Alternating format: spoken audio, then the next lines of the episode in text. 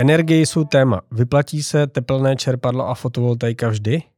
To rozhodně ne. Tak dnes o tom, čím vlastně vytápět nový dům, jaké technologie se vyplatí a jaké nikoliv. A proč není vše zlato, co se v deskách prodejců třpití? A jak třeba to zlato kombinovat? Já jsem Aleš Rod. A já David Mencel. A toto je podcast ekonomických staveb. Davide, od vzniku našeho podcastu opakovaně dostáváme od našich posluchačů hodně otázek na efektivitu různých technologií vytápění. Ukázalo se to, co jste predikoval dva roky zpátky, a sice, že energie a efektivnost a účinnost těch systémů začne být velké téma, takže se to potvrdilo.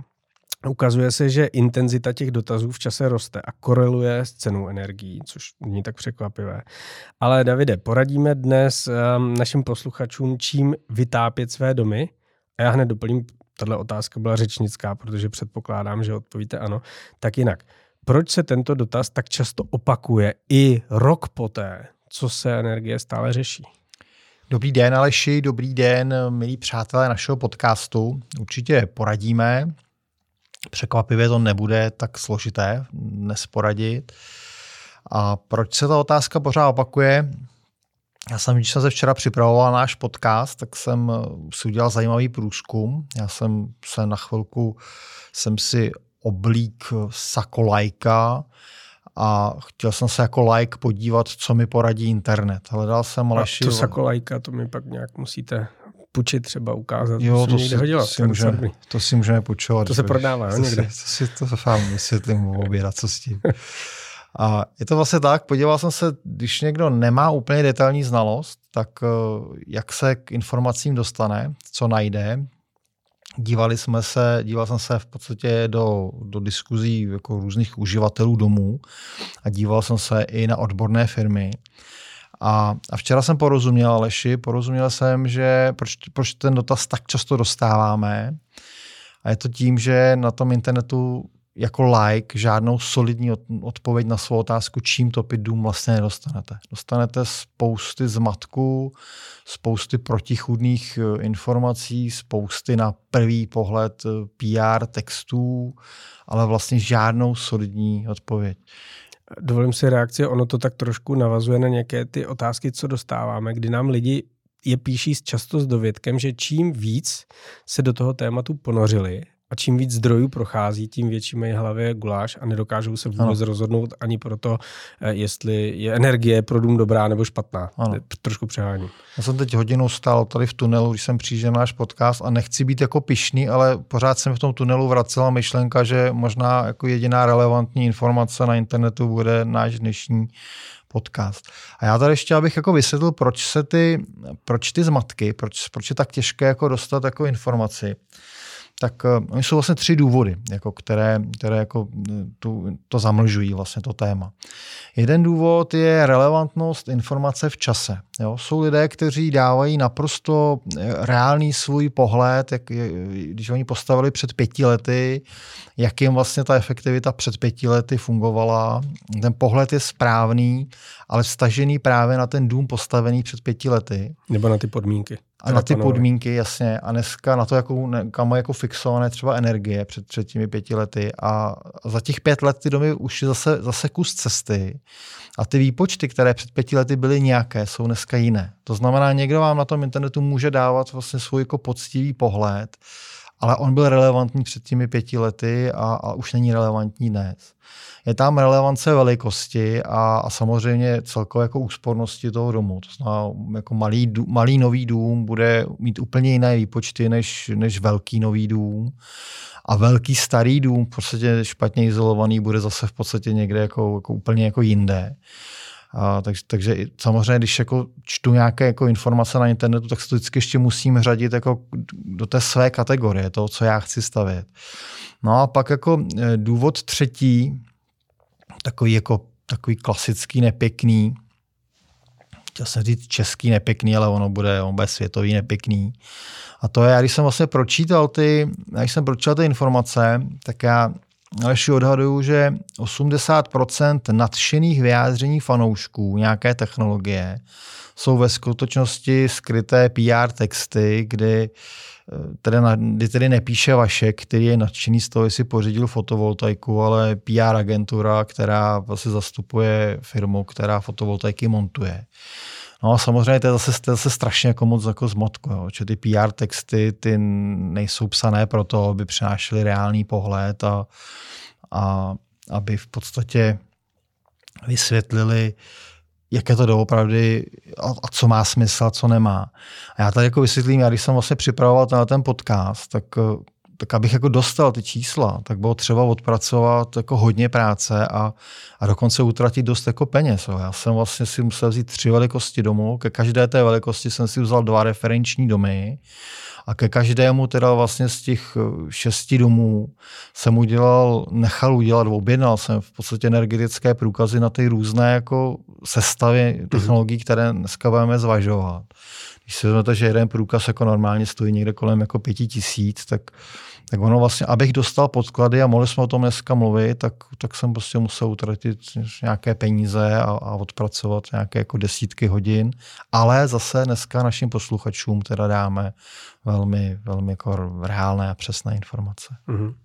Tedy jednoduchý laický předpoklad, že eh, čím dražší zvolím technologii vytápění, tím na tom budu lépe, eh, zjevně neplatí a už vůbec není univerzální, protože podmínky pro rozhodování se mění a já jako člověk, který dostavoval svůj dům v roce 2017 a připravoval se na to v celku zodpovědně, tak nemůžu rozdávat hraběcí rady lidem, kteří dostavují dnes, protože jsou úplně jiné technologie, dostupné za úplně jiné ceny, je úplně jiná návratnost vypočítaná těmi standardními poměrovými ukazateli a hlavně je úplně jiná vstupní cena energie, která je tím benchmarkem, který mi hmm. jako tu výhodnost prostě dělá a to si lidé můžou pak vyzkoušet, když si do toho vzorce, který se třeba dá najít na internetu, hodí nějaké jiné číslo hmm. za kilowatt hodinu, tak zjistí, jak to vychází úplně jinak. No, ale vlastně vaše myšlenka, čím dražší technologie zvolím, tím lépe, rozhodně neplatí. A je skvělé, že tohle vlastně otvíráte, protože já jsem si vlastně všiml v posledních dvou letech, že právě v tom zmatku informací, kdy se ten, ten laický stavebník, ta rodina není schopná jako dopátrat eh, nějaké jako, nějakým jako pevným datům, tak se vlastně v tu chvíli mnoho lidí uchyluje k tomu právě, vybereme si tady hodně drahé řešení a to bude ta jistota, že to je dobře. Jo, já jsem asi všichni pochopili, že to není moje myšlenka, jenom jsem ji jako eh, nadhazoval jako otázku, protože já si to rozhodně také nemyslím, ale velmi často platí to, co vy jste indikoval, že ty hodně drahé řešení, mají hodně dobré PR agentury, jo. které hodně dobře umí diseminovat tu myšlenku, že do čeho jiného investovat, než do tepla a soběstačnosti energetické a, a pohody a klidu ano. a toho, že budete mít vždycky elektřinu na, na, na dosah a tak dále to um, si hraje, tak trošku jako podsouvá to uh,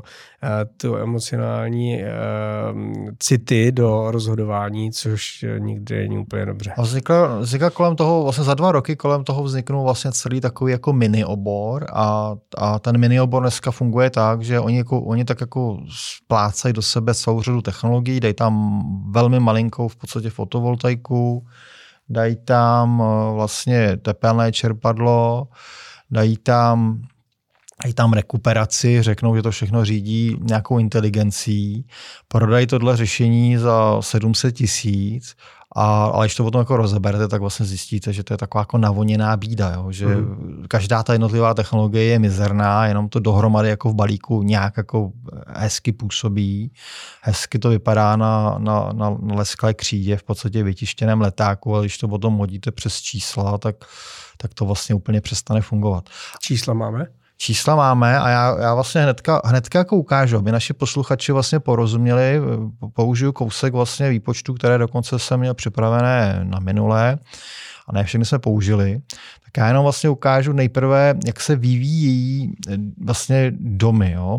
Vlastně dům v roce 2003 Economic N7, to je 4, 4 plus jednička do patra, Michal, Michal v tomhle domě bydlí, tak v roce 2003 potřeboval ke svému provozu 27 MW hodin za rok energie v plynu a 3,3 MW hodiny energie v elektřině. Měsíční náklady vlastně na energie v tom roce 2003 vycházely na 7439 korun, 7,5 tisíce za okrouhlí.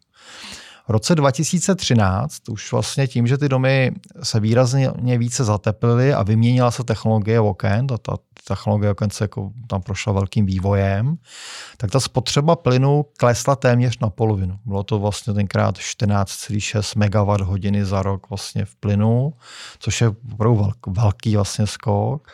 A ta spotřeba elektřiny zůstala stejná, to bylo pořád 3,3 MWh jako za rok. A měsíční náklady v roce, u domu postaveného v roce 2013 vyšly někde na 4700 měsíčně. A když se podíváme na vlastně stejně velký dům, pořád řešíme stejný dům, vlastně, který se postavil v roce 2023 a postavil se vlastně v té plné technologické skladbě, tak takový dům už neodebírá žádný plyn, protože topí tepelným čerpadlem, tedy elektřinou. Zhruba 40% elektrické energie si vyrobí sám, v létě více, jak z té elektřiny prodává, v zimě zase teda elektřinu musí větší části kupovat a e, vyrábí si energii ve své vlastní fotovoltaice a kupuje tak vlastně 2,25 MWh vlastně za rok. To znamená, všimněte si, že kupuje méně elektřiny než domy, které vlastně elektřinou jenom svítily. A ty náklady na vytápění, svícení patrového domu ohře v teplé užitkové vody, vlastně teď ten, ten poslední rok postaveného, tak tak klesly na 517 měsíčně. Jo. Takhle, takhle vlastně extrémně vlastně nízké, už dneska máme náklady na, na jako provoz domu. A o té, o té vlastně energetické, o té technologii, o té návratnosti té, té technologie bude vždycky právě rozhodovat, kolik energie ten dům za rok potřebuje. Čím větší ten dům bude žrout energetický, to znamená, že to bude hodně starý dům, špatně zateplný, nebo to bude jako extrémně velký dům, tak ta návratnost těch drahých technologií bude samozřejmě logicky v podstatě mnohem větší. A a také se nám ale může stát, že jak ty domy dneska mají nízkou spotřebu, a, a takže ta návratnost technologie se nezaplatí v době své, své životnosti. To si vlastně dneska ukážeme. Já mám tady, já tady, já mám tady další jednu vlastně vsuvku. Už, už, už dělám opravdu Michalovou vsuvky, dělám je rád. A já, si, já jsem si, když jsem, když jsem si připravoval podcast, tak jsem si vzpomněl, jak jsme před deseti lety velká část národa, jak nadávala, že nám EU nařizuje úsporné žárovky. A já ty úsporné žárovky, já, já to vlastně dneska jako vidím, když vidím ten pokles nákladů v domu ze 4700 na 500 měsíčně, tak ty úsporné žárovky v tom hrajou samozřejmě jako, jako podstatnou část a bez nich by to číslo takhle vlastně příznivé nebylo. Uvědomil jsem si, že my někdy máme takový zvyk, kde nerozumíme nadávat, ale ono je možná lépe počítat, porozumět a pak až si vytvářet názor. No. Je to tak. My jsme slíbili čísla a data a to, že poradíme posluchačům, čím vytápět a jak kombinovat ty jednotlivé vstupy. Ale ještě předtím, než to uděláme, tak bychom měli zadefinovat podmínky eh, pro eh, to porovnání, minimálně tak, v jakém tarifu a s jakou referenční cenou komodit budeme pracovat, aby si ti jednotliví lidé mohli udělat i třeba ex post obrázek o tom, že tady budeme doporučovat nějakou kombinaci teplné čerpadlo plus fotovoltaika, ale že pracujeme s takovou, takovou cenou a takovou návratností. Ale velmi chválím, že uvádíte i tu spotřebu v megawatt hodinách, protože každý si to může pronásobit svým ceníkem ano. a podívat se, jak ten uh, systém uh, efektivně funguje. Jinými slovy, s jakými cenami budeme počítat.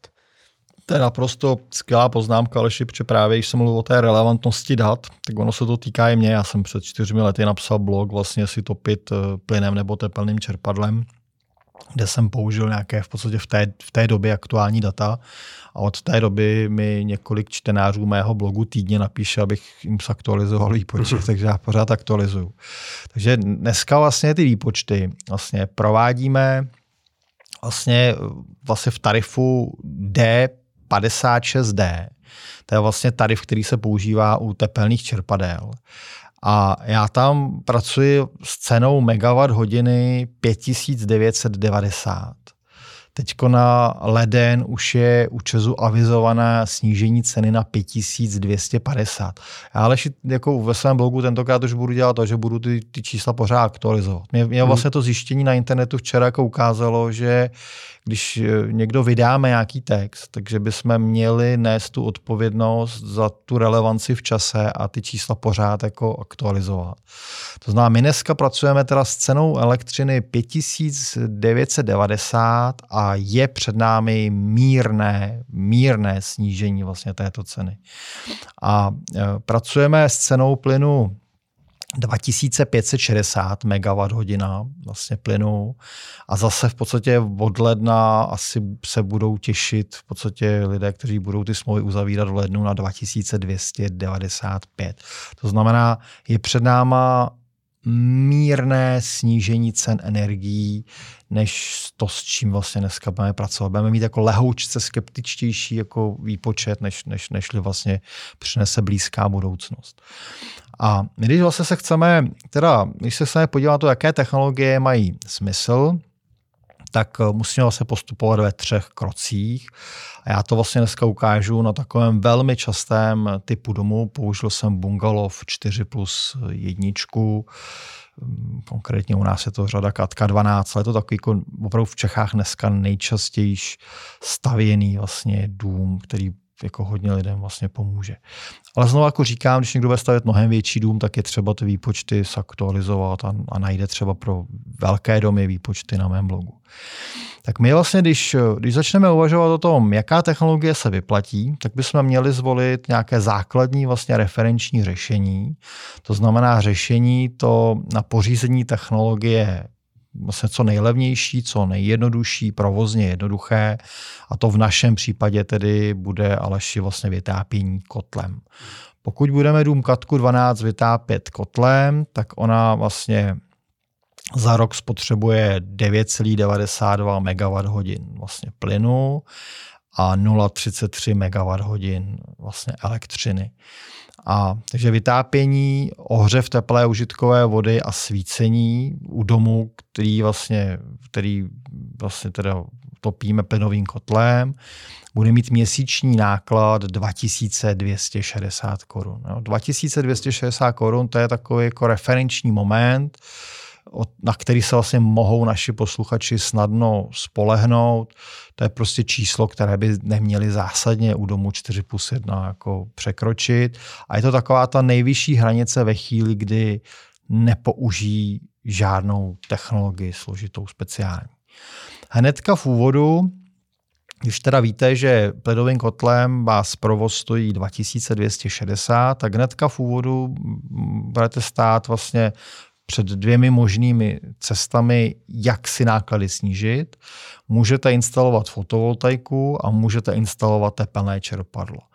Když instalujete fotovoltaiku, budeme pracovat zhruba s 5 kW píkem, vlastně s takovou nejběžnější fotovoltaikou, která má smysl, tak pokud instalujete fotovoltaiku, tak eh, ty náklady z 2260 měsíčně vám klesnou na 1725.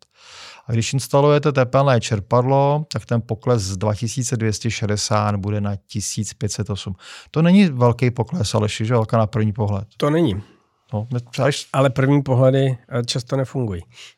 Tady ale uvidíte, že bude fungovat i druhý. Teda, jo. Ale takže samotná, jako, samotná instalace fotovoltaiky do malého vlastně domu nebo do běžného domu 4.1 jako úplně jako, jako velikánskou úsporu nevygeneruje. A, a to samé vlastně ani tepelné čerpadlo u toho malého domu vlastně negeneruje nějakou úplně velkou úsporu.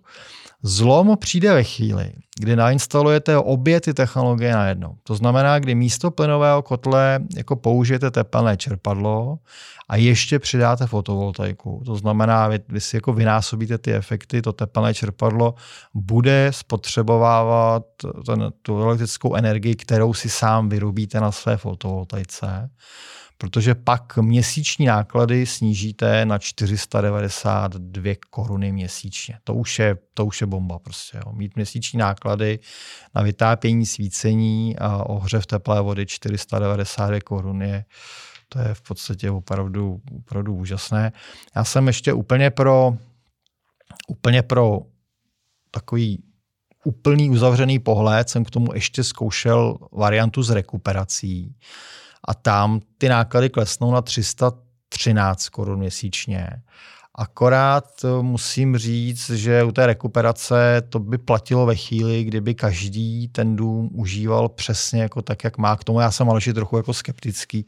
My si někdy uděláme my si někdy uděláme díl o rekuperacích. Eh, já jsem, já jsem trochu jako skeptický k tomu, že ty domy se pak užívají správně, takže myslím si, že ten efekt rekuperace bude menší. A já tady ještě zopakuju, mluvíme o nákladech na vytápění, ohřev teplé užitkové vody, který je podstatným nákladem, a svícení. Jo. Co, co, co my vlastně dneska nespracováváme, jsou náklady na spotřebu vody, vlastně stočné, ne, nepočítáme náklady na internet, a musím tady říct, nepočítáme jako předplacení Netflixu. Jo. Mě, mě jeden, jeden čtenář mého blogu napsal, že není možné, aby byly náklady 500 korun měsíčně, když on jenom za Netflix platí prostě 320, tak já chci říct, že Netflix v tom Aleši počítaný není. Teda. Mm.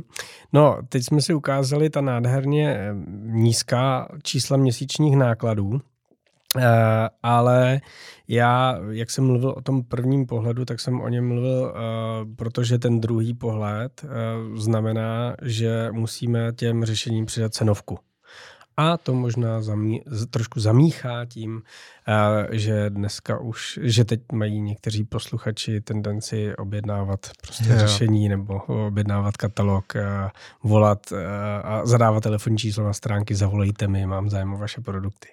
Tak to bohužel v životě přesně chodí. Já nejprve vám v salonu ukáží krásné Porsche a pak vám tam začnou dopočítávat všechny ty věci a a ty ventilky, ty čepičky na ventilku se znakem Porsche za 1500 korun jednu. Takže ano, je to vlastně v tom druhém kroku, my se musíme podívat na to, jasně, jak dlouho nám ta technologie bude sloužit. Protože každá ta technologie, kterou namontujeme, má nějakou svoji životnost, kterou je třeba si uvědomit. Je třeba prostě vědět, že když namontuju tepelné čerpadlo, tak to tepelné čerpadlo nebude fungovat stejně dlouho, jako bude životnost domu. A já se vždycky jako musím, musím se jako podívat, jaká je životnost té technologie, kolik za tu dobu mi ta technologie teda ušetří nákladů. A ty ušetřené náklady já potom musím porovnat vlastně s tím, za co tu technologii pořizuju. A to už často potom bývá pohled méně zábavný. Tu prvou část, kterou jsme ukázali, to většinou ti prodejci technologií umí stejně dobře. Tohle, tohle, k tomuhle se naši posluchači jako dostanou snadno. Tahle ta druhá část to už většinou bývá skrytá. A já když to ukážu zase na těch konkrétních technologiích, tak když jsme zvažovali fotovoltaickou elektrárnu, tak eh, přesně to teda bude fotovoltaická elektrárna 4,9 kW píku, výkon vlastně panelů s baterií 5,12 kWh. Pořizovací cena takového setu je dneska 225 tisíc a je tam možnost dotace v programu Zelená úsporám 105 tisíc. Tady zase prostě v suvečka ceny těch systémů dramaticky klesly. My jsme eh, v nějakém březnu, myslím, že, to bylo, že jsou to už dva roky, jsme vlastně radili našim posluchačům nemontovat fotovoltaiku v tu chvíli a čekat, vyhnout se krachu firem a počkat na pokles cen. Obojí se stalo. Kdo nás Aleši poslouchá, ten ušetřil a ten by nám mohl poslat láhev vína, jsem si myslel. Takzvaného rátova vína? To znamená rátová vína, to znamená vína, která necinkají, ale šustí. Ne, ne, já jsem myslel, já jsem myslel opravdu víno. Tak zpátky k fotovoltaice. Fotovoltaika nám bude sloužit eh, střední hodnotu 35 let. Ano, panely budou sloužit o něco déle a elektronika zase naopak asi budou, bude sloužit dobu kratší. My pokud jsme tedy k plynovému kotli přidali fotovoltaickou elektrárnu, tak jsme každý měsíc na nákladech ušetřili 535 korun. A za těch teda 35 let eh, střední hodnoty životnosti nám ta technologie ušetří 224 700. 224 700 nám to prostě za dobu své životnosti může ušetřit. Při těch konstantních cenách, které Energie, jsme uvažovali. jasně. tak. A když, když budou ceny, kdyby ceny výrazně klesly, oni asi úplně výrazně neklesnou, tak, tak to bude vlastně jako, tak to bude mírně horší. A když bychom tedy fotovoltaiku do malého domu, musím pořád zdůrazňovat tu velikosti toho malého domu 4.1, kde bychom ji pořizovali za plnou cenu bez dotace, která je 225 tisíc, tak pak je vlastně jasný, že ta technologie nemá vůbec žádnou návratnost, tedy co v podstatě ušetří, to za ní zaplatím a zůstáváme jenom nějaká prostě malá starost se o to občas servisně starat. To znamená, nemá bez dotace fotovoltaika na, na vlastně domě 4 plus 1, samotná fotovoltaika nemá žádnou v podstatě jako logiku. Pokud dotaci využijeme, tak eh, ta pořizovací cena se sníží na 115 tisíc, to už proti úspoře 224 na prvý pohled smysl dávat může. Ještě tady, ještě tady řeknu, že malinko jiný výpočet kdyby byl, pokud by rodina používala auto na baterky, ale to já dneska ještě nespracovávám do toho výpočtu, protože těch aut je pořád ještě relativně málo jednou za, za nějaké dva roky my ten výpočet aktualizujeme i, i vlastně včetně toho provozu aut. Akorát, že potom ještě budeme muset porovnávat tu nákupní hodnotu auta, která bude dražší na baterie než, než váš diesel, takže zase si myslím, že ten výpočet nebude vycházet jako prostě úplně senzačně. Eh, ty výpočty jsou samozřejmě jako statické, vyvíjí se od eh, eh, nějaké prognozované ceny energie. V praxi může být ta cena energie volatilní a závisí pak jenom na tom, kolik chcete investovat do toho výhledu, prognózy a třeba i do nějakých scénářů. Ale vzhledem k tomu, jak se ceny energií vyvíjí a hlavně jak se při instalaci obnovitelných zdrojů bude vyvíjet ta regulovaná složka, tak prostě tam bude docházet k tomu vykrývání třeba i budoucího poklesu no. silové složky za zdražování eh, té administrativní složky, která musí jako uh, obhospodařovat finančně celý ten systém. A my se můžeme dostat do situace, a to nechci strašit, ale ta situace určitě je dobré jako s ní počítat, že při vysokých úrovních eh, ceny energií bude třeba investice do fotovoltaiky jedinou cestou, jak profinancovat běžné výdaje domácnosti s ohledem na příjmy v aktivní ekonomické fázi života nebo v důchodu. Jinými slovy, je velký otazník budoucích dekád, jestli se budeme na investice do fotovoltaiky dívat cestou návratnosti a bavit se o tom, jestli ta nějaká 17 nebo 15 letá návratnost při té které ceně je něco, co bych nedokázal na burze zhodnotit lépe nebo v nějakém jako fondu, nebo jestli prostě mi to umožní za nějakou jednorázovou investici nebo investici, kterou budu jako rozepisovat, roz, rozložím si do času, prostě profinancovat můj běžný měsíční cashflow domácnosti tak, abych dokázal zaplatit energie, a bydlení a jídlo a ještě mi třeba něco zbylo na cestování nebo volný čas.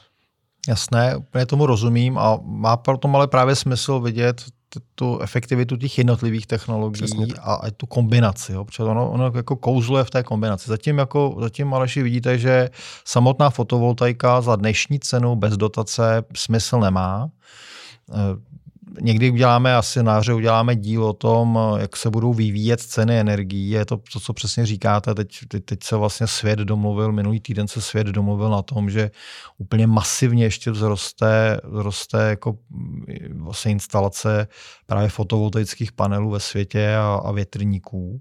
To znamená, ta samotná energie jako půjde jako výrazně dolů, ale, ale náklady na, na ten přenos po kabelech jako trochu vzrostou. Teď jde o to, jestli, jestli je oceňujeme reálně. Ale to... A hlavně i na ty záložní zdroje. Ano, jasně. Jasně. A uděláme, uděláme si k tomuhle jako speciální díl, a, ale zatím je to tak, že, já, že já si jako myslím, že se bude měnit ten poměr mezi, mezi, těmi, mezi těmi distribučními náklady a mezi, mezi opravdu silou elektřinou, ale v zásadě si jako nemyslím, že by dramaticky vzrostla cena jako energie v budoucnosti.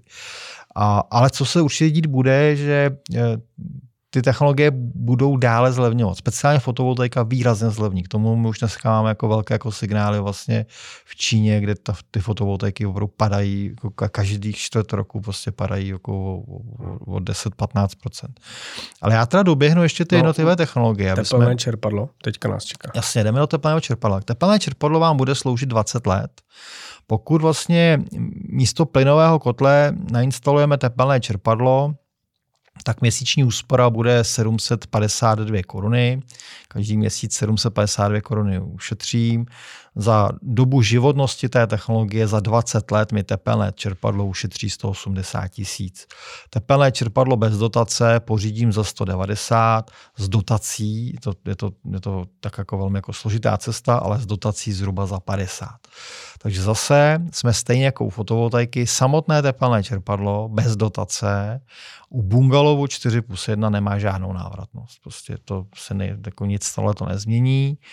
A já vlastně dneska vidím, že se v Česku za poslední roky postavili vysoké tisíce malých domů s tepelnými čerpadly bez dotací, kde to zařízení přestane sloužit dříve, než na sebe vydělá. To znamená, ti, ty, ty rodiny, které ty domy stavěly, tak neměly vlastně tenhle výpočet, neměly tyhle data, mají nějaká očekávání od, od toho rozhodnutí a to očekávání se vlastně nenaplní. To já trochu tomu svému oboru oboru vlastně vyčítám. Tady zase ještě eh, bude teď hodně vlastně prodejců technologií, který bude, budou křičet, že eh, vlastně ty životnosti, s kterými pracuji, že nejsou vlastně reálné, že nejsou přesné. Budou prodejci tepelných čerpadel vlastně říkat a budou mít pravdu, že ten mechanický komponent, který vlastně prochází opotřebením u tepelného čerpadla, je kompresor a že vy vlastně Aleši po těch 20 letech ten kompresor můžete vyměnit a zbytek zařízení vám bude fungovat dál. Tak milí posluchači, když vám tohle váš prodejce tepelného čerpadla říká, tak má jednoznačně pravdu. Prakticky však to bude tak, že po 20 letech to čerpadlo, které vlastně dneska namontujeme, bude naprosto vlastně jako morálně zastaralé. U tepelných čerpadel dochází k nějakému, nějakému skokovému posunu technologie každých pět let Teď vlastně, teď vlastně výrazně nastupují tepelná čerpadla v monobloku, to znamená, to zařízení je vlastně celé zvenku na fasádě. Je to vlastně velký posun, je tam, tam zase velký skok jako výkonový oproti tepelným čerpadlům, které se montovaly třeba ještě loni. A já už dneska vlastně vím, jaká tepelná čerpadla se vlastně budou montovat za dalších pět let. Já už vlastně dneska vím, že ty výrobci vlastně připravují vlastně nerezové vysokotlaké systémy, které budou plněné propanem. Takže já prostě vím, že za těch 20 let ty čerpadla projdou velikým vývojem a když si dneska namontuju čerpadlo, tak za 20 let budu stát před rozhodnutím, zdali vlastně repasovat to staré čerpadlo už, už s překonaným výkonem, anebo si koupit nové. A z tohohle, z tohohle úvahy já Aleši vlastně vím, že opravdu ze 100 lidí jich 95% prostě v tu chvíli se rozhodne vzít si celé nové čerpadlo s novou elektronikou, s novým výkonem a proto vlastně pracuji vlastně s životností, které vlastně je, je, je, je 20 letá a která ukazuje, že, to, že bez dotace to tepelné čerpadlo se nezaplatí. No tak uh, ta analogie když se podíváme na to, že taky mi někdo dokáže opravit 20 let starou televizi, taky mi někdo dokáže opravit 20 let starý mobil, taky mi někdo dokáže eh, opravit 20 let staré auto, je to sice pravda, ale eh, ten výkonový skok který udělám jak s kvalitou toho zážitku, s účinností, s zobrazením, ze spotřebou energie, je takový, že se to hmm. velmi často nevyplatí. I proto vidíme, že standardní cedule opravny televizorů, eh, které byly ve velkých městech skoro všude před 20 lety, eh, tak už dneska je, na ně nenarazíte, protože prostě ty, ty věci nemají cenu opravovat. A myslím si, že u teplných čerpadel nenastane ani to, co třeba u těch 20 nebo 30 letých aut, že se začnou jako v zásadě uh, tvářit jako youngtimery, jako veteráni no, to a, a roste jejich cena. To, se to znamená, že? jako člověk si rád prostě nějakým 30-letým bavorákem a jako v kabrioletu a s takovým tím klasickým prostě vzezřením žralokovým brázdí v létě o víkendu okresní silničky a, a ví, že příští rok ho prodá dráž, tak asi nějaký jako trh youngtimerů s teplnými čerpadly ne, neočekáváte, že? Ne, to, si, to se nestane. Napadlo mi, že ten 20 20-letý mobil bych možná chtěl, teda jak jsi to říkal, tak nevím, jestli by uměli opravit, ale ten bych možná jako třeba na zkoušku jako své dceřit bych ho, bych ho třeba jenom ukázal. A, ale tepelné čerpadlo, že byste si udělal veterána z tepelného čerpadla, to fakt jako nemyslím. Že, a třeba by... někdo jako, ná, jako nápad přijde, že? Ale, ale asi to nebude dávat úplně ekonomický smysl. No co ta kombinace, na kterou všichni netrpělivě čekáme, no. protože tušíme, že ta bude dobrá. Tepelné čerpadlo a fotovoltaika. Přesně tak. Jako doteďka, jako, doteďka jako jasně vidíme, že samotné tepelné čerpadlo a samotná fotovoltaika překvapivě k překvapení mnoha lidí prostě vůbec jako nefunguje. Já když jsem ty výpočty dostal do ruky, tak já jsem sám nemohl uvěřit, jak jako špatné to bylo. Byť, byť jsem to tušil a i mě překvapilo, jak špatné to bylo. Ale kde to začalo naopak fungovat, tak to je právě teda varianta, namontuji si do svého, do svého domu 4 plus 1 tepelné čerpadlo s fotovoltaikou ta už nám přináší velkou úsporu, tam už měsíčně uspořím 1768 korun, to už, to už má vlastně smysl. Jo a pořád teda pracuji s tím, že životnost tepelného čerpadla bude 20 let, životnost fotovoltaiky 35 let a za dobu své vlastně životnosti nám obě ty technologie dohromady vlastně ušetří 584 820 korun. Jsem přesný, kdyby nás někdo přepočítával. No, ale, ale 590 tisíc, když si dovolím zaokrouhlit. A Obě ty technologie bez dotace pořídíte za 415 tisíc, to znamená už bez dotace ta návratnost funguje ale stejně většina většina z nás to bude pořizovat z dotací a, a z dotací už to pořizuju za 170 tisíc. Není to úplně znovu jednoduché, je tam třeba u té dotace velká dávka chytrosti, ale za 170 tisíc vlastně pořídím tyhle ty technologie, které jsou schopné mi ušetřit 584, to už mi vlastně smysl Aleši dává. Mm-hmm. No a co ta um, kombinace plná, jak jste naznačoval, byť eh, všichni máme pochyby o tom, eh, že rekuperace, která teoreticky mm, vypadá dobře, tak má docela dobré nebo velké požadavky na užívání toho domu, který řada lidí si třeba na venkově v přírodě staví proto, aby dělala možná i dokonce pravý opak toho, co rekuperace požaduje. Nicméně, pojďme to probrat, tuhle zkušenost, teda tuhle variantu tepelné čerpadlo, fotovoltaika a rekuperace. Ano, a teda s tou, s tou připomínkou, že k rekuperacím se někdy vrátíme a vysvětlíme do detailu. Ano. Tak tahle vlastně kombinace nám měsíčně ušetří 1947 korun.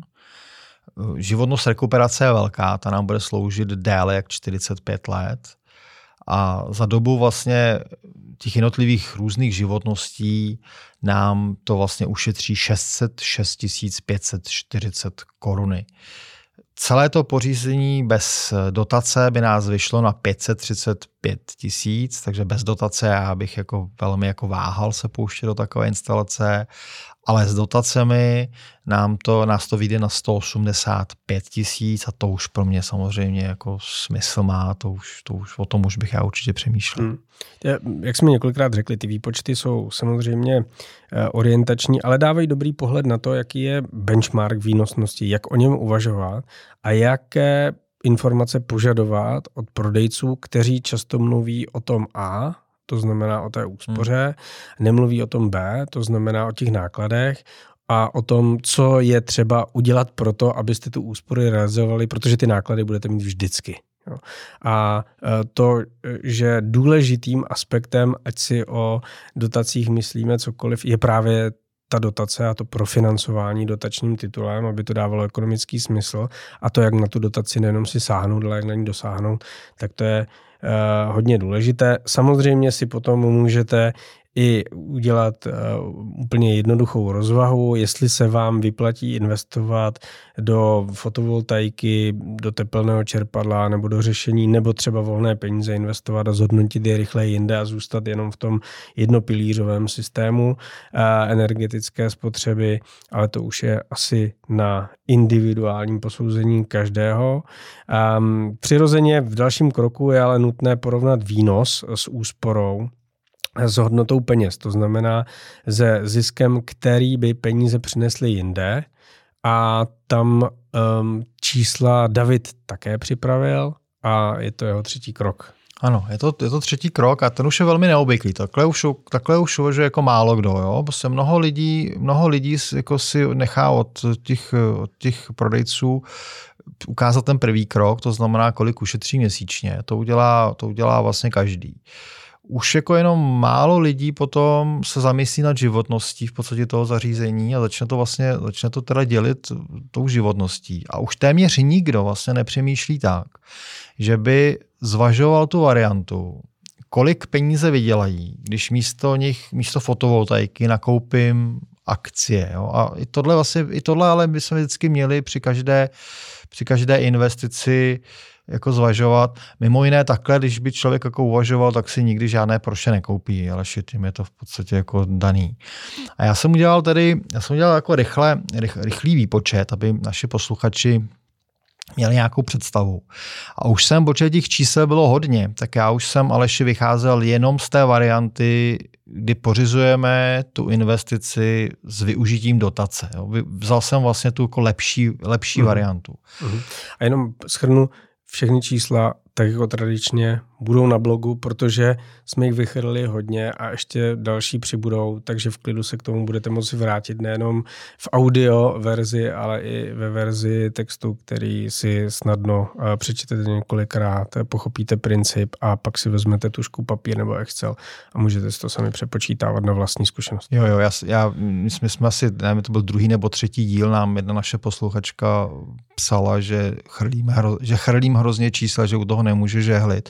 A já na ní pořád jako myslím, a když jsem připravoval ten, ten díl, jsem si říkal, tady mě nepochválí, teda těch čísel je opravdu hodně a je to, je to tak jako vizuálně těžko představitelné, tak, tak bude to na blogu. A díl o sekačkách, kde těch čísel bylo méně, zase připravíme. Určitě. Oni, oni si mimochodem hodně lidi píšou, protože vy jste někdy naznačili, že máte další sekačky jo, ano, další. do porovnání, takže to nás bombardují všichni tím.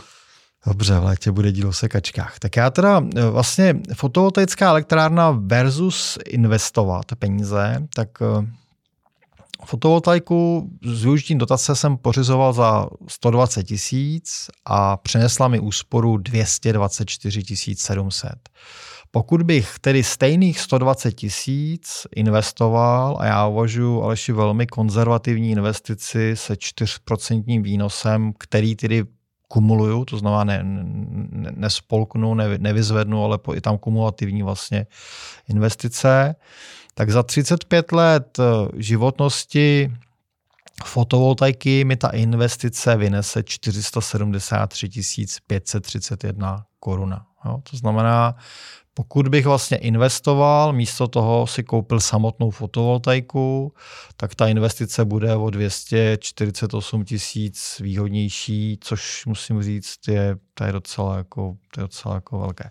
Zároveň, ale zase, aby jsme tady úplně neodrazovali každého, já si umím představit, že někdo si vezme pomyslného vrabce v hrsti, řekne, mohl bych při investici z těch peněz dostat více, ale baví mi, že, že vyzvenu si tu dotaci, baví mi ta energetická nezávislost, kterou mi fotovoltaiku dávám, takže nechci tady jako říkat, že se život má vždycky odvíjet jenom podle, podle čísel, ale chtěl jsem, aby jsme ty čísla vlastně našim posluchačům dali. Ta investice do toho domu ehm, samozřejmě zhodnocuje ten dům a pokud bude na sekundárním trhu jednou váš dům s fotovoltaikou, fotovoltaikou a druhý se špatným štítkem a bez fotovoltaiky, tak ten váš prodáte dráž a rychleji.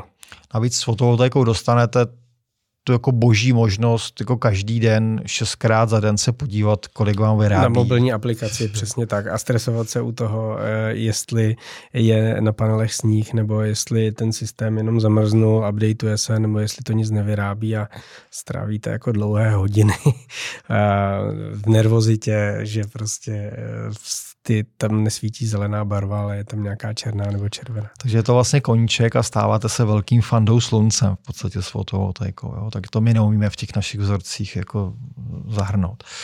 Eh, vzal jsem tepelné čerpadlo versus investice, takže tepelné čerpadlo nám za dobu své životnosti ušetří 180 tisíc a s využitím dotace jsme ho pořizovali za 50 tisíc. Při investování částky 50 tisíc by byl výnos za, za dobu životnosti 109 tisíc. Tedy tady se dostáváme Aleši do momentu, kdy pořídit tepelné čerpadlo s využitím dotace jednoznačně poráží možnost nějaké konzervativní jako investice. To znamená, tady vlastně už to čerpadlo je, je lepší cesta, než, než, než nakupovat někde konzervativně jako akcie nebo, nebo státní dluhopisy. No, třetí vlastně ta, ta varianta, která vycházela nejlépe, to bylo tepelné čerpadlo plus fotovoltaika versus investování. Tak tahle kombinace nám ušetřila 584 585 za okrouhlým pro ty, co žehlí. A, a potřebovali jsme na ten, na ten nákup vlastních 170 tisíc plus tedy zase dotaci, zelená úsporám.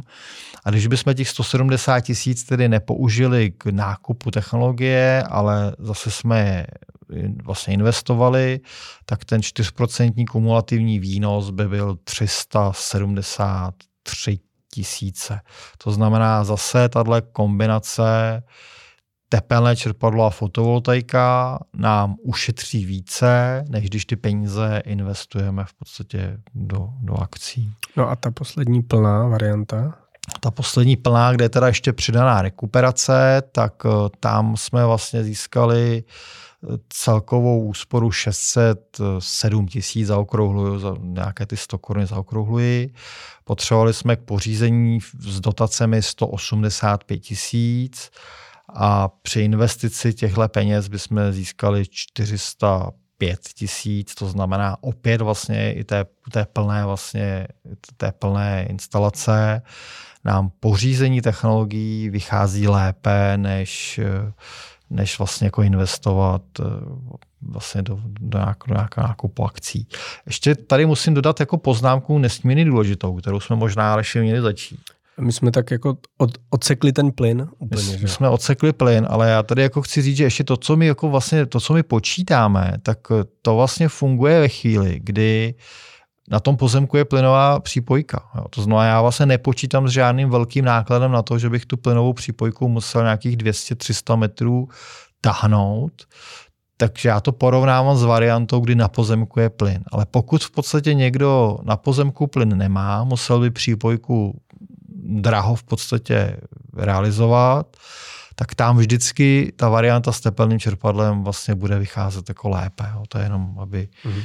jsme. A to se týká i situace, kdybych si na zahradu instaloval nádrž na plyn a chtěl vlastně si bez přípojky dobudovat eh, ten systém tím neustálým jako dovozem, doplňováním. To bych nedoporučoval, že tenhle plyn je, tenhle plyn je dražší, to znamená hmm. touhle cestou, to už bych zase šel, raději už bych zase šel v podstatě variantou teda tepelného čerpadla. Hmm. Jak jste říkal, vlastně všechny, všechny ty výpočty najdou naši posluchači na mém blogu vlastně davidmencel.cz velmi, jako, hmm. velmi jednoduše.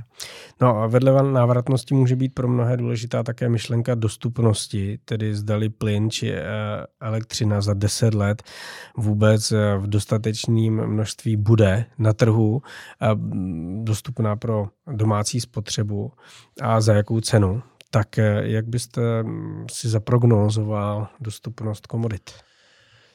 Zase Aleši řeknu, tohle bych chtěl celý vlastně dlouhý díl. Udělejme někdy jako březen, duben, udělejme k tomu díl. Jsem pro. Já to dneska jako odbydu jen tím, že řeknu, že uh, energie budou. My jsme, my jsme prošli tou panikou vlastně z nedostatku plynu, ale tohle už je vyřešené. Energie budou.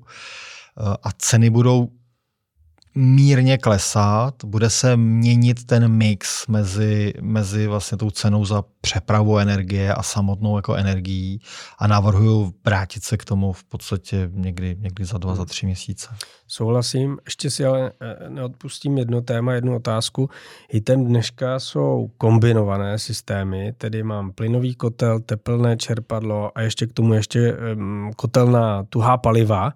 A jsem takzvaně připraven na všechno, nikdo si na mě nepřijde, nad vším vyzraju a topím zrovna tím, co je v danou chvíli nejlevnější.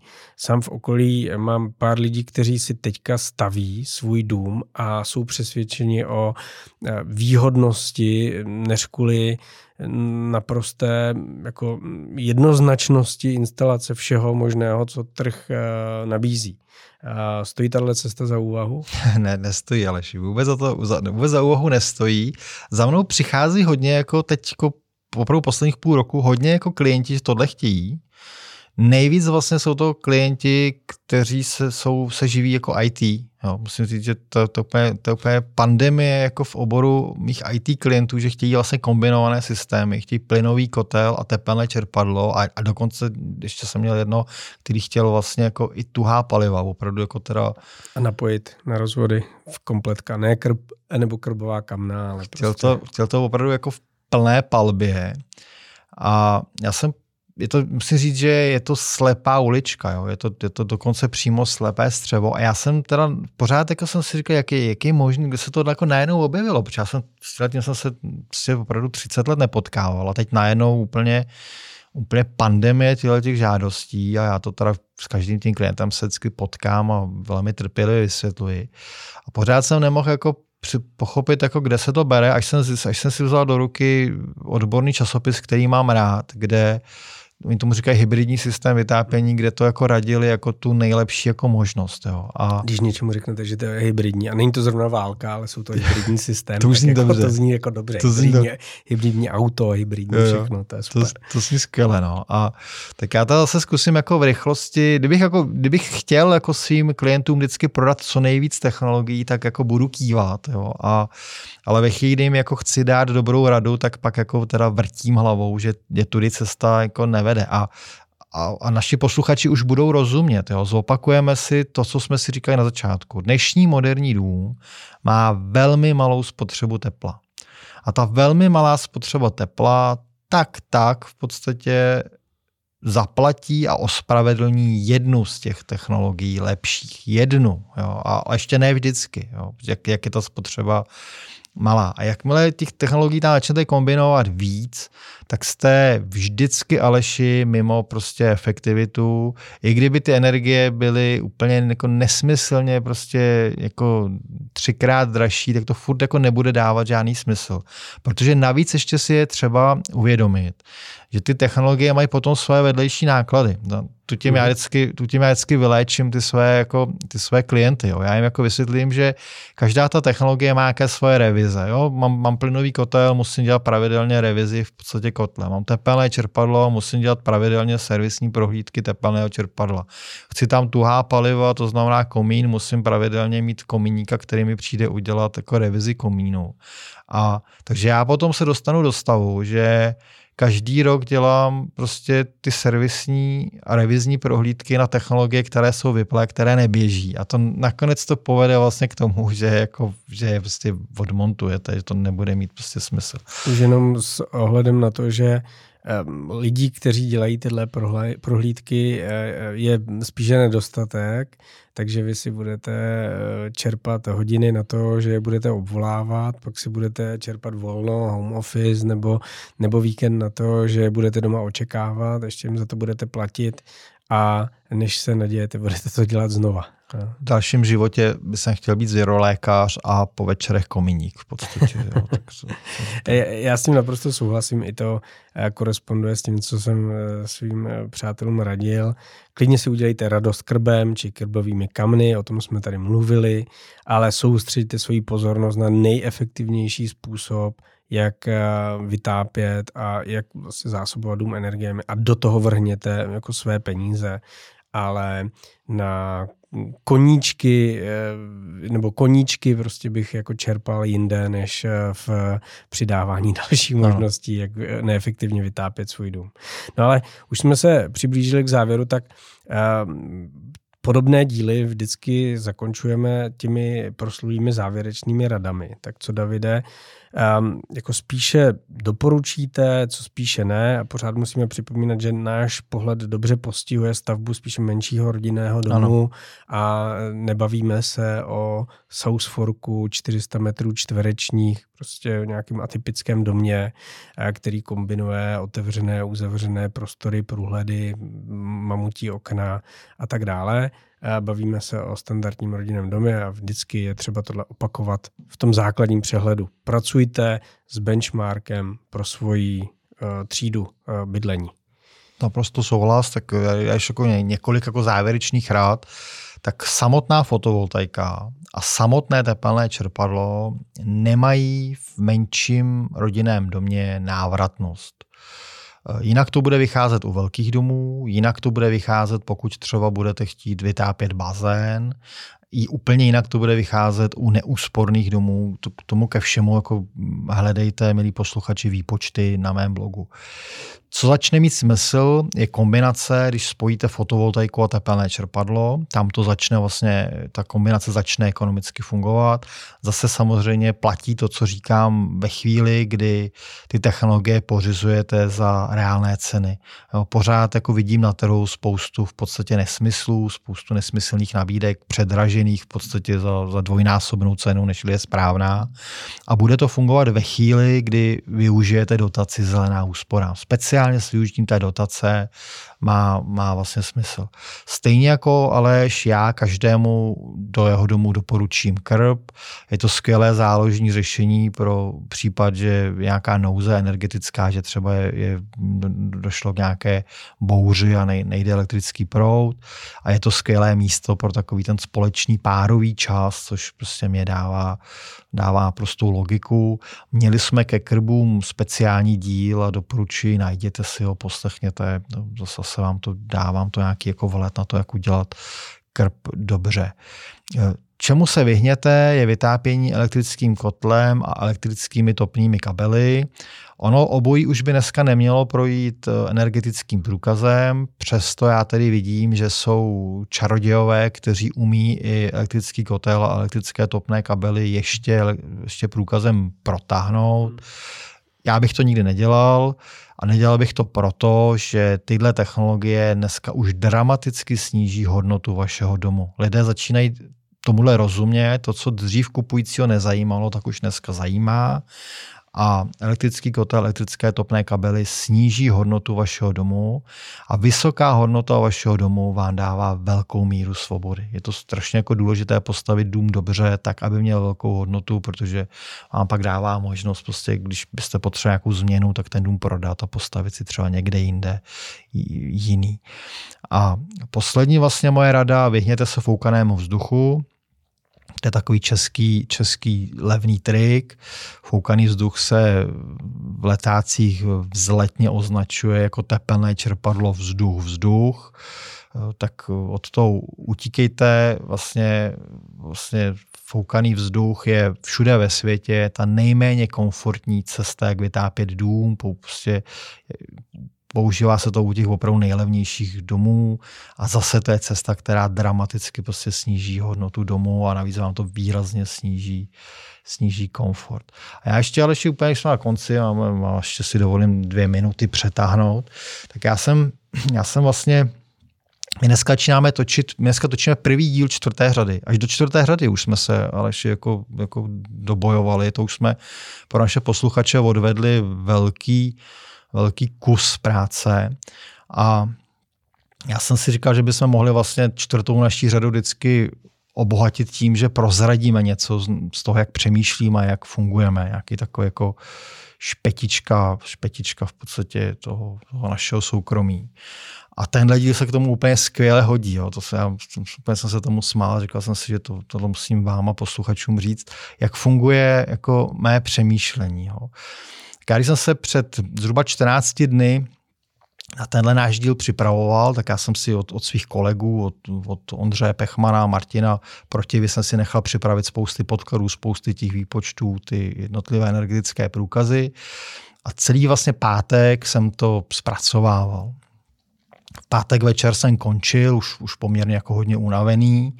A v pátek večer jsem si říkal, tyjo, to by jednou byla skvělá služba, takovouhle analýzu detailní dát každému vlastně klientovi ekonomek, vlastně k tomu jeho konkrétnímu domu. Jo. A unaveně jsem odcházel si se svou krásnou ženou prostě dát skleničku vína. Ráno jsem stál a když jsem snídal, tak už jsem Aleši vytáhl notes, kde mám jako strategické plány a už jsem si říkal, hele, nejpozději do dvou let, tohle to musí být prostě standardní služba a už jsem si tam k tomu udělal nějaké jako poznámky, jak to jako budeme dělat a říkal jsem si, hele, tak 2005 se do toho pustíme a, a to bude fakt jako pěkný. Jo. A v neděli v noci ve čtyři hodiny jsem se zbudil s nutkavou potřebou vstát, Otevřel jsem náš vlastně skupinový plánovač úkolů, my používáme v ekonomkách Freelo. Šesti kolegům jsem v noci tam rozeslal asi nějakých 27 úkolů, co je třeba udělat.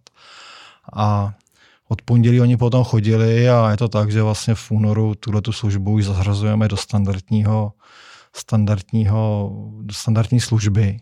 Protože je to tak, že z přípravy na podcast jsem viděl vlastně tu váhu té informace, tu důležitost a, a nemohl už jsem žít s tím, že bych to zavedl až někdy za dva roky a, a musel jsem to v podstatě na sílu prostě rozhýbat hned, tak aby to co nejrychleji vlastně začalo fungovat.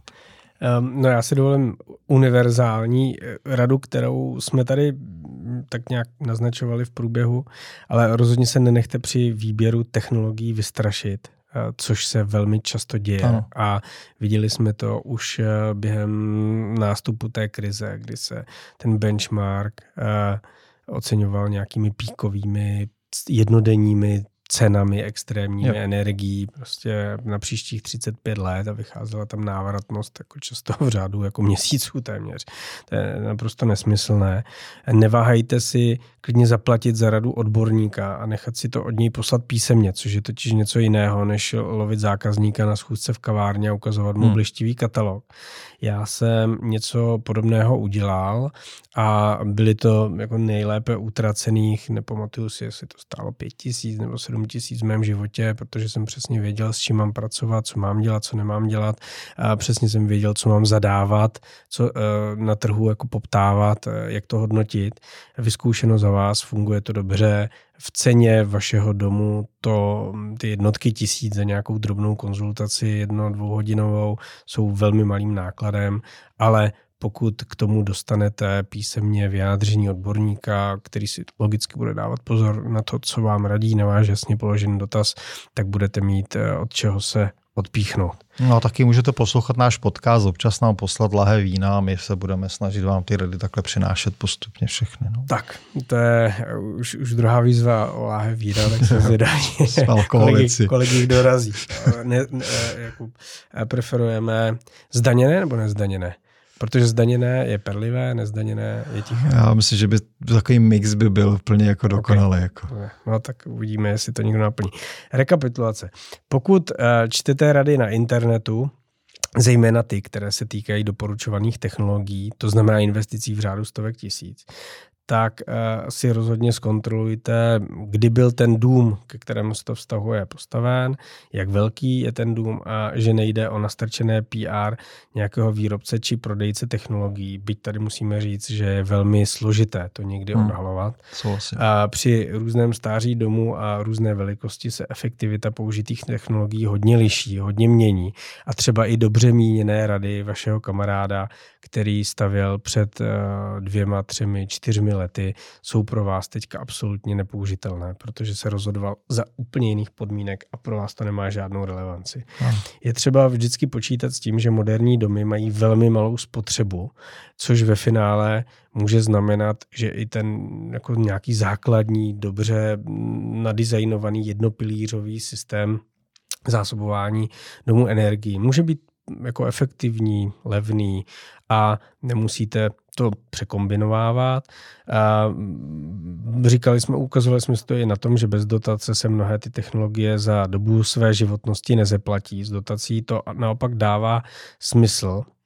My jsme si to ukázali na příkladu 4 plus 1 ano. patrového domu a u něj jsme ukázali, že mm, pokud zvažujete fotovoltaiku či teplné čerpadlo, pak teplné čerpadlo přinese více úspory a naopak fotovoltaika začne velmi dobře fungovat s teplným čerpadlem, s čerpadlem v kombinaci.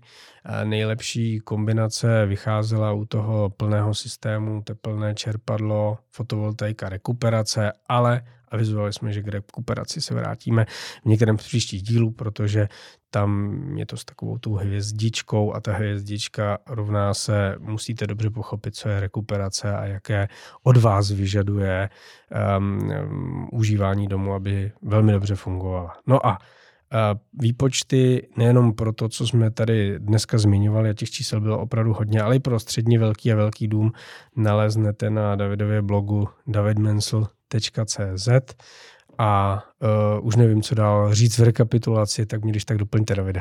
Až já zase doplním, že jste rekapituloval jako vždycky skvěle a popřeju našim milým posluchačům, je rok 2024 pro ně skvělý rok. Já se k tomu přidávám na závěr podcast zavináč ekonomické stavby CZ je adresa, kam nám můžete posílat otázky, podněty, typy, nesouhlasné komentáře a mm, dotazy s tím, na jakou adresu můžete poslat láhve vína. My se budeme těšit na váš poslech při tomto i dalším díle. Určitě se podívejte i na ty díly minulé, které jsou neustále aktuální a zase někdy příště. Naschledanou. Naschledanou.